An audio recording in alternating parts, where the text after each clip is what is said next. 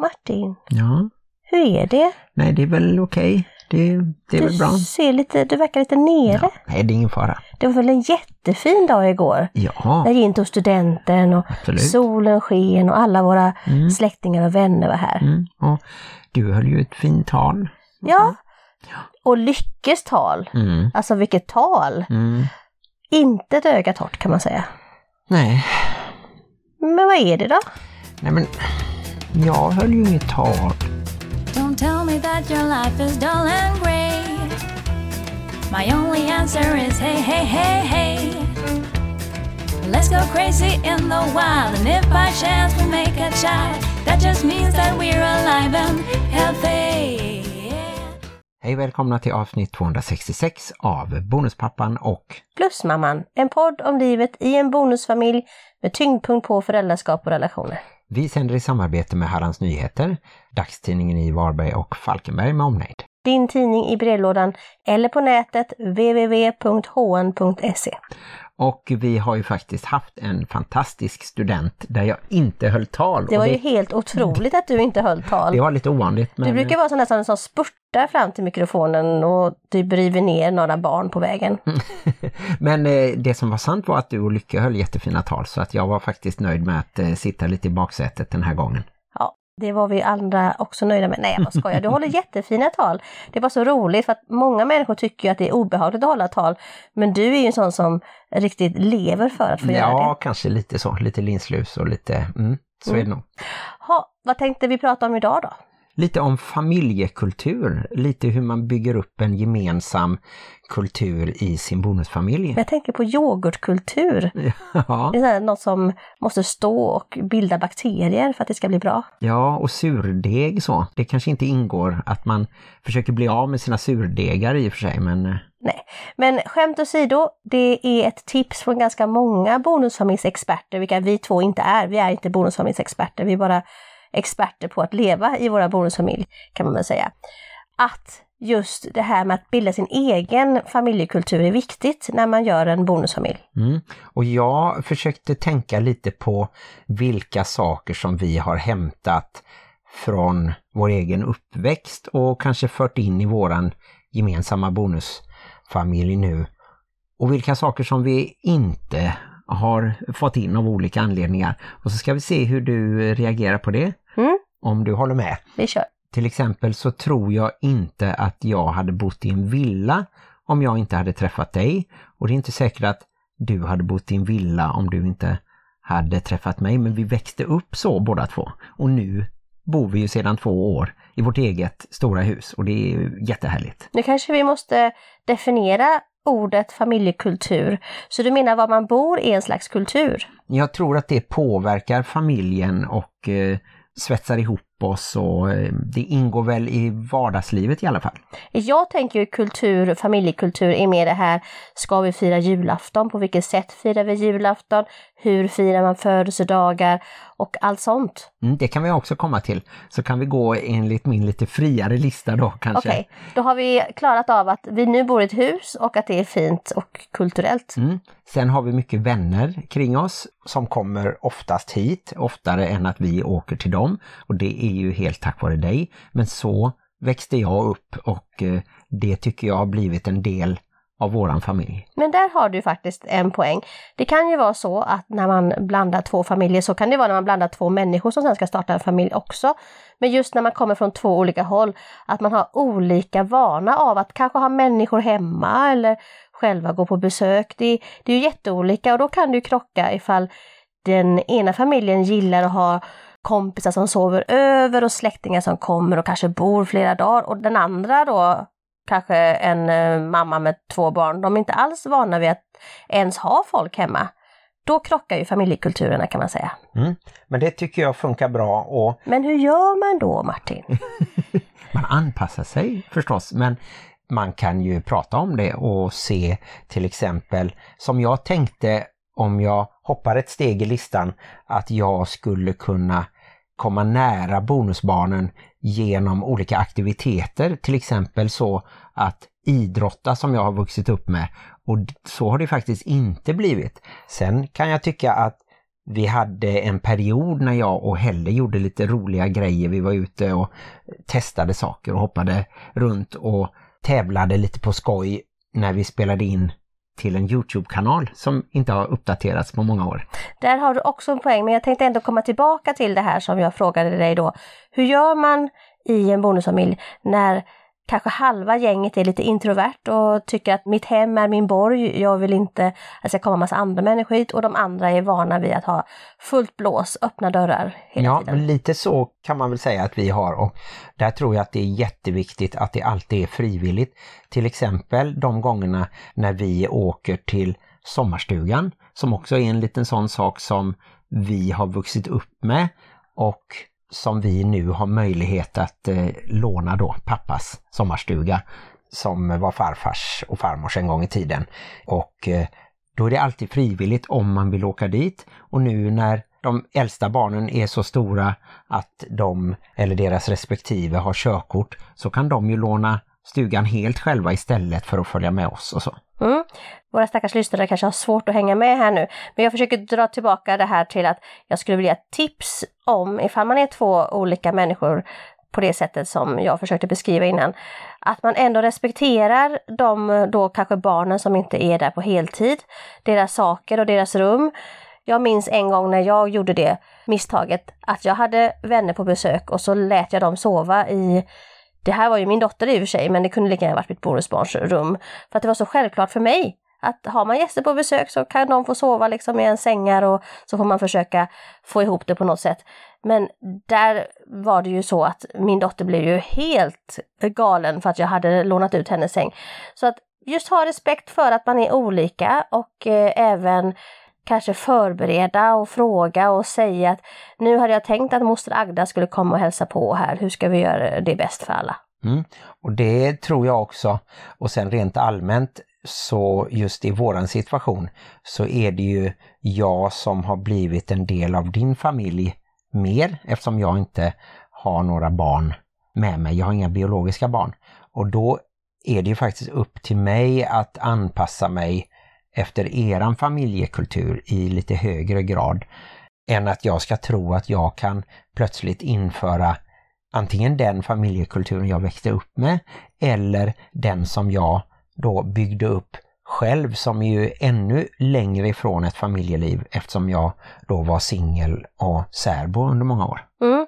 Nej men du har rätt å ena sidan, men sen tänker jag också att även om du då är ensam mot oss andra fem, så tycker jag inte att din familjekultur helt ska dissas bort, utan jag tycker det är viktigt att du som bonusförälder också känner att du kan få komma in och att allting ska inte vara satt. Och det är väl lite det som experterna menar med att man ska skapa en familjekultur tillsammans. Där kan man nog inte räkna med att barnen ska vara de som är drivande, utan där är ju faktiskt mitt jobb att se till att du känner dig välkommen med dina idéer och dina traditioner och sådär.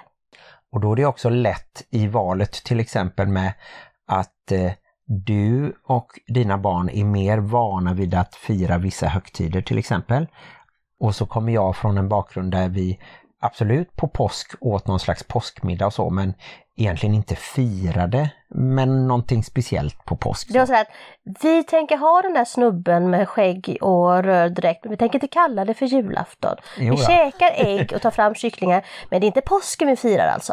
Nej men lite sådär och eh, vi säger mors dag och fars dag och sådär som är... Vi kan äta Lite- tårta och ge mamma present men det är inte mors dag. Nej men det är också en sån där skapad högtid eh, som eh, Alltså, bara är det jag är för de skapade högtiderna. Jag tycker att människor behöver fira, människor behöver ge varandra lite mer uppmärksamhet på flera dagar. Sen så kanske inte vi kör alla de här temadagarna. Vad är det? Det finns kanelbullens dag och kladdkakans dag och Namnsdagar. namnsdagars dag. Namnsdagar var väldigt stora i min familj. Jag var så ledsen för jag hade bara en namnsdag och alla andra hade två.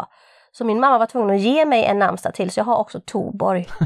Som nog är nu faktiskt i juni. Jaha, Ja, jag minns en gång fick jag en cykel. oj. På Tuborg. Fint. Ja, fint Mm. var det på min tid.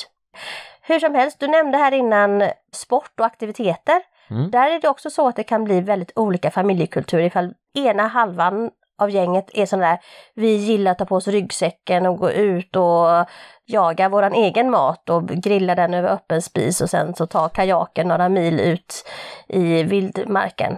Och de andra gillar liksom att sitta hemma och spela tv-spel och tycker att utanför livet är bara läskigt och skrämmande.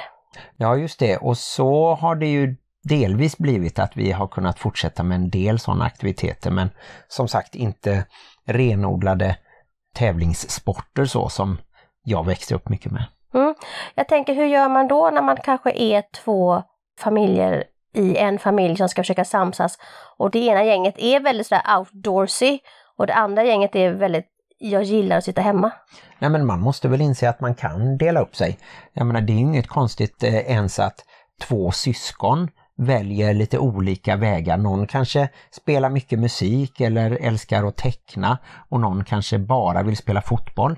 Oavsett så måste ju det funka i en kärnfamilj och i en bonusfamilj att man gör olika saker. Och då kan det vara att ja men torsdag så gör hon eh, den aktiviteten, en sport och så gör hennes syster eller bror någon annan dag gör något helt annat. Mm. Bra tips att man kan göra olika saker men också tänker jag ge tips på att man kan försöka komma någonstans mitt emellan de här två sakerna och då finns det väldigt många roliga lekar som går ut på att man faktiskt är utomhus men man kanske använder appar. Det är lite sådär både indoors och outdoors samtidigt eller om man är inomhus och kör sådana här escape room games. Ja just det. Det kan man göra. Det är ju inte kanske riktigt sån här vardags sak som man alltid gör då. Alltid gör vi det här hemma. Vi har alltid Varje escape vecka. room. Varje dag så stänger vi in barnen och de får inte komma ut förrän de har listat ut minst fem olika gåtor. Ja, just det. Ja, om jag går vidare lite sånt som jag funderade på, till exempel det här med gemensamma middagar, det är sånt som jag minns från min uppväxt att vi i princip alltid åt tillsammans eftersom mina föräldrar då var lärare båda två så slutade de ju lite tidigare. Och det tycker jag att du har ju också haft som ambition och sen så har ju det varierat väldigt mycket och nu så är det ju också så att äldsta barnet inte bor hemma ens och så. Men eh, det tycker jag är en familjekultur som eh, jag har uppskattat. Ja men absolut, just det här med maten är ju verkligen en central del i alla människors liv. För man måste äta för annars dör man. Men det är ju som du säger, det är ju helt olika hur man är van vid att äta och jag vet ju att mina barn har två olika kulturer eftersom de lever i två olika familjer. Och hos sin pappa så är det sällan de sitter ner tillsammans och äter, utan de har ju mer så att de äter när de har tid och är hungriga. Inte det här med att man sitter ner klockan fem och äter tillsammans. Nej, just det. Och sen så har de sin mamma då som tycker att det är den största höjdpunkten i livet när familjen samlas runt köksbordet och den mamman är ju jag då. Så att det är klart att det är annorlunda för dem. Jag tror att de anpassar sig. Jag har förstått nu liksom i efterhand att även om jag ibland har fått jaga dem för att få ihop dem till matbordet så har de faktiskt uppskattat det här med att sitta ner tillsammans och prata. Så att jag tänker att man ska inte tvinga folk men man kan ju också berätta varför man tycker det är viktigt. Inte bara nu ska vi äta och så ska det vara så, utan jag kan ju förklara för att jag tycker det är mysigt att eh, träffa er och kunna få den här stunden och prata tillsammans. Och vi har ju också den regeln att inga mobiltelefoner just runt matbordet. Mm, det brukar funka eh, ganska bra tycker jag. Jag tänker att tydlighet är bra. Mm. Att man bara är tydlig och sen så kanske berätta varför. Ibland så blir vi vuxna lite sådär, så här är det och därför ska det vara så för att jag tycker det. Men Mm. man kan ju också säga vad tanken bakom det är. Och lite samma anda som det här med att eh, man kollar vilka barn som vill följa med på någonting. Så har det varit när vi har varit på bio eller när vi har gått på någon musikal eller sådär. Ofta så frågar vi i alla fall barnen och ibland vill de följa med och ibland inte och sådär. Det är ju sånt som är kul att göra. Kulturkultur. ihop. Ja, lite eh, kultur, familjekultur, ja. Ja. Jag vet inte, har du med på din lista? Annars så har jag en sammanfattande fråga, men kör du din lista? Ja, jag har några saker som jag tänker att en gemensam sak tror jag är ju att barnen jobbar. Det är ju inte alla barn som vill det eller faktiskt gör det. Men så växte ju du och jag upp med sommarjobb och sen att vi började jobba direkt efter gymnasiet. Mm. Jag vet inte om det är kultur eller inte, men där kan ju finnas olikheter i hur mycket vi som vuxna stöttar upp barnens sommarjobb. Jag vet ju att min stackars pappa han cyklade ju med mig och delade ut reklam och sen satt och vek den här förbaskade reklamen med mig. Jag var ju kanske inte så gammal då, jag kanske var 12-13 år när jag började dela ut reklam. Men han var ju väldigt engagerad i att jag skulle ha ett jobb och tjäna pengar. Mm. Så att därför är väl jag lite likadan nu, att jag har ju skjutsat mina barn till sitt jobb och jag har också varit väldigt engagerad i att hjälpa dem att söka jobb och sådär. Och jag tycker inte att det är curling för att det är min kultur hemifrån att man hjälptes åt liksom. Mm, nej, men det tycker jag är jättebra uppmuntrande och så var det ju för mig också. Vi säger de första sommarjobben så fick jag också hjälp eh, av mina föräldrar att hitta någonting och, och sådär. Och det, det tror jag sitter i. Och... Men nu var ju vi äckligt enade där igen. Ja. Men jag tänker att det skulle kunna vara så att den ene vuxne i bonusfamiljen tycker att men varför ska du hålla på och curla ditt vuxna barn nu? är ju 18 år och har fått sitt sommarjobb. Håll inte på och tramsa sådär. Och den andra liksom tycker att varför då? Jag vill ju hjälpa till. Då tycker jag att grundregeln egentligen ska vara att man inte ska säga nej till någonting som man gör. Det blir liksom konstigt samma som vi sa med högtider då.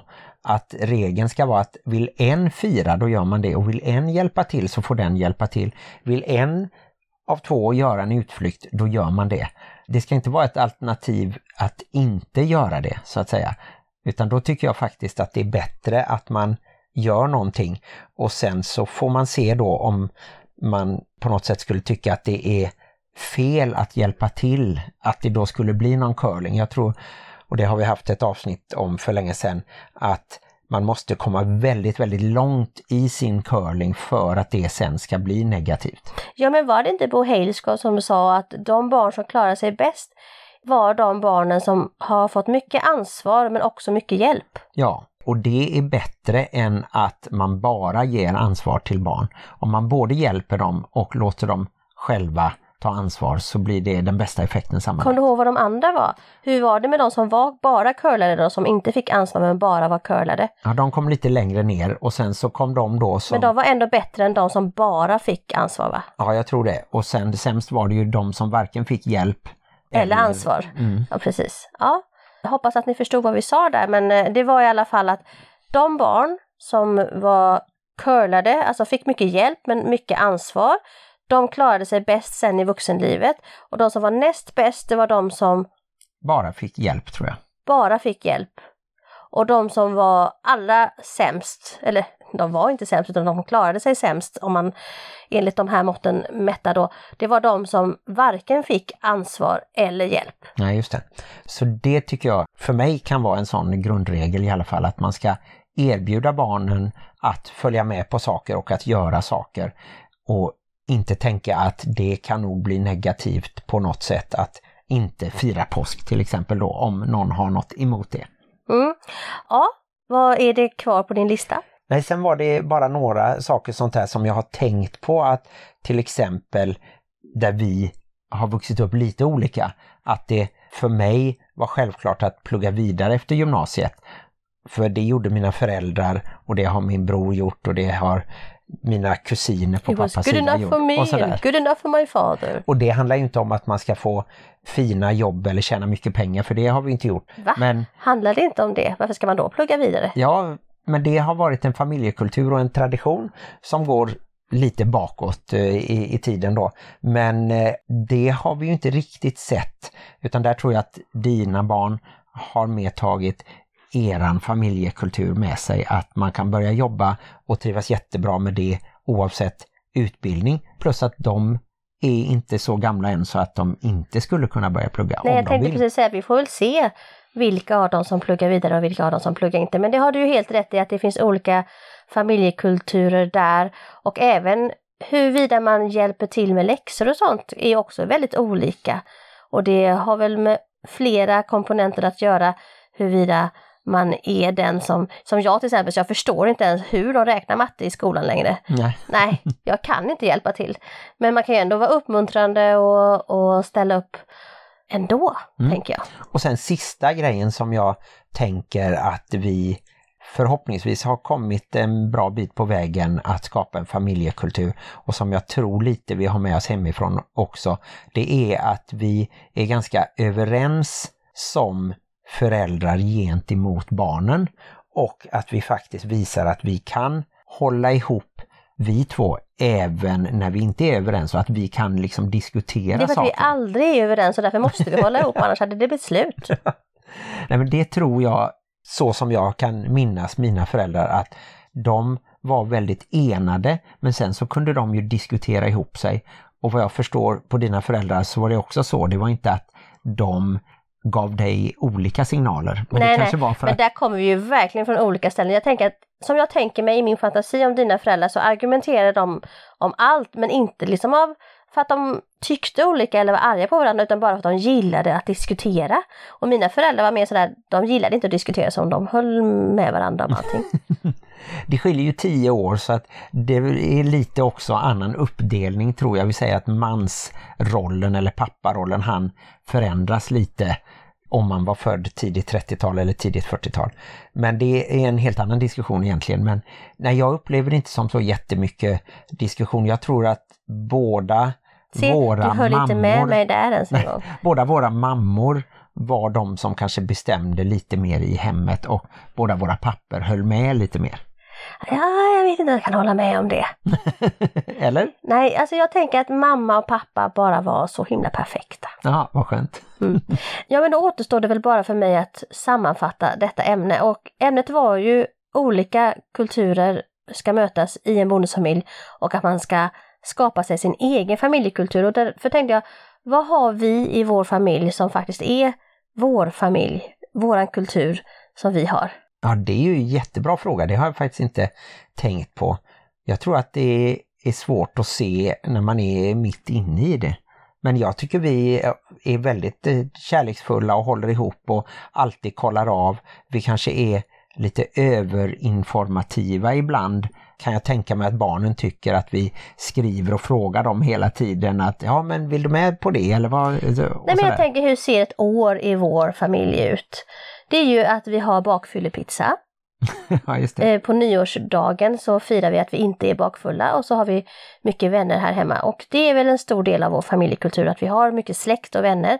För dina släktingar och mina släktingar, det har ju som blivit allas släktingar och även då att vi tar in Kevin och, och så. Så att det tycker jag är en stor del av din och min, alltså våran familjs kultur. Det är att vi har vänner och släktingar nära och att man vänder sig till sina vänner och släktingar när man behöver hjälp och stöttning. Det känner jag att det är det vi kanske ger vidare till våra barn. Mm, det tycker jag var fint eh, och bra sagt och det stämmer väldigt bra också. Bara en sån sak som att du och jag då har varsin bror som är väldigt praktiskt lagd. De är ingenjörer båda två och kan bygga saker och reparera saker och kan mycket om eh, bilar och eh, hus och annat. Mm, men jag tänker också att just runt som studenter och sånt så har ju det varit uppslutning både från din sida och min sida oavsett vilket barn det gäller och vi har firat alla barnen då, Kevin och Lycke och Helle. De har ju liksom olika mammor och pappor i olika konstellationer men vi firar dem liksom lika mycket tillsammans. Och eh, det tror jag att vi faktiskt skickar med våra barn och det tror jag är den kulturen som de lever och- i, i våran bonusfamilj. Det är mm, i så fall det finaste vi kan skicka med att eh, man ska hålla ihop och att eh, till exempel då våra syskon betyder mycket för oss och därför tänker jag att våra barn ska känna sig som syskon och hjälpa varandra och stötta varandra och det tycker jag ju att man märker när det väl gäller så står ju de på varandras sida stenhårt och 100%. Mm. Och sen tror jag också att vi har en kultur av att vi är accepterande, du och jag och i vår bonusfamilj, för liksom sexuell läggning, religion, Etnicitet. etnicitet. skulle- och, nej men vi eh, umgås ju inte bara med en slags människor kan man väl säga, vi umgås med folk ur alla skrå. Och eh, Alla samhällsgrupper också. Ja, och det tycker jag också är vi. Det är så jag känner att det är vår familj, att vi öppnar upp vårt hem för dem som vill ta del av att vara del av vårt liv och vår familj kan man säga. Och det tycker jag också att det är en av dina många starka sidor. Att faktiskt eh, kunna lita på personer som är okända men som då blir våra vänner. Om de sen har en koppling till någon annan vän och kommer in den vägen eller att man springer på varandra på olika sätt och hittar varandra och bygger upp en vänskap. Och det är ganska svårt att när man är över 30 eller över 40 faktiskt hitta nya vänner. Mm. Och sen hoppas jag att våra barn känner sig omgivna av den kulturen som också tillåter dem att göra sina egna val. Jag har i alla fall haft det med mig hemifrån att mina föräldrar på något sätt ändå har litat på att de har packat ryggsäcken så att jag ska kunna fatta mina egna beslut. Så därför hoppas jag att mina barn känner att det är deras liv och att de kan välja vad de vill göra i fortsättningen och att jag kommer finnas här och backa dem och stötta dem. Jag har ju till och med sagt att jag kommer att älska er även om ni blir psykopatiska massmördare, men det hoppas jag att de inte blir kanske. Nej, det borde vi väl ha märkt någon tendens till nu då kanske. Men det har vi inte som tur är och eh, nej det tror jag också, där är väl jag kanske lite efter att jag behöver vänja mig vid att inte då till exempel fråga, ja men har du med dig tandborsten eller har du med dig det och det när någon ska sova över bara en natt eller sådär. Jag är nog lite mer styrd av det att, eh, och det kanske var så hemifrån också, att eh, mina föräldrar kollade av så att jag hade med rätt saker i packningen. Jag tror att vi kommer få, om man ska säga facit på vilken familjekultur vi har skickat med våra barn när de bildar familjer. För då kommer ju det att bubbla upp. Så hade vi det hemma eller så var det när vi växte upp. Så att vi får se mm. vad som finns och vad som kanske saknades eventuellt. Om det skulle varit lite mer överlevnads i vildmarken eller inte. Nej men eh, och sen som sagt det viktigaste är ju att man inte försöker tvinga någon i en viss riktning, exempelvis med yrkesval eller vilken linje de ska gå på gymnasiet eller så, för det var alltid ett eh, fritt val för mig och min bror och så har det varit även för barnen. Vi har uppmuntrat dem vad de än har tänkt att eh, plugga eller jobba med. Mm. Och har ni övriga tankar runt just det här med olika familjekultur och hur man gör för att hitta sin egen familjekultur när man ska blanda ihop två familjer och gärna tips på hur ni har gjort så kan ni skriva till Bonusfamiljernas diskussionsgrupp på Facebook bland annat. Mm. Och ni kan mejla direkt till oss på bonuspappan.plusmamman gmail.com. Glöm inte att livet i bonusfamiljen kan vara besvärligt. Men också härligt. Hej då! Nu var vi sådär jobbigt eniga igen men vi kan inte rå för att vi faktiskt är eniga om vissa saker. Vi har väl faktiskt slipats av en del under du de här sju åren. Du har slipats av en del. Du är som en rund liten slät sten som guppar i, Tycker i du jag är tjock? Fostervatten höll jag på att säga, det lät inte alls bra.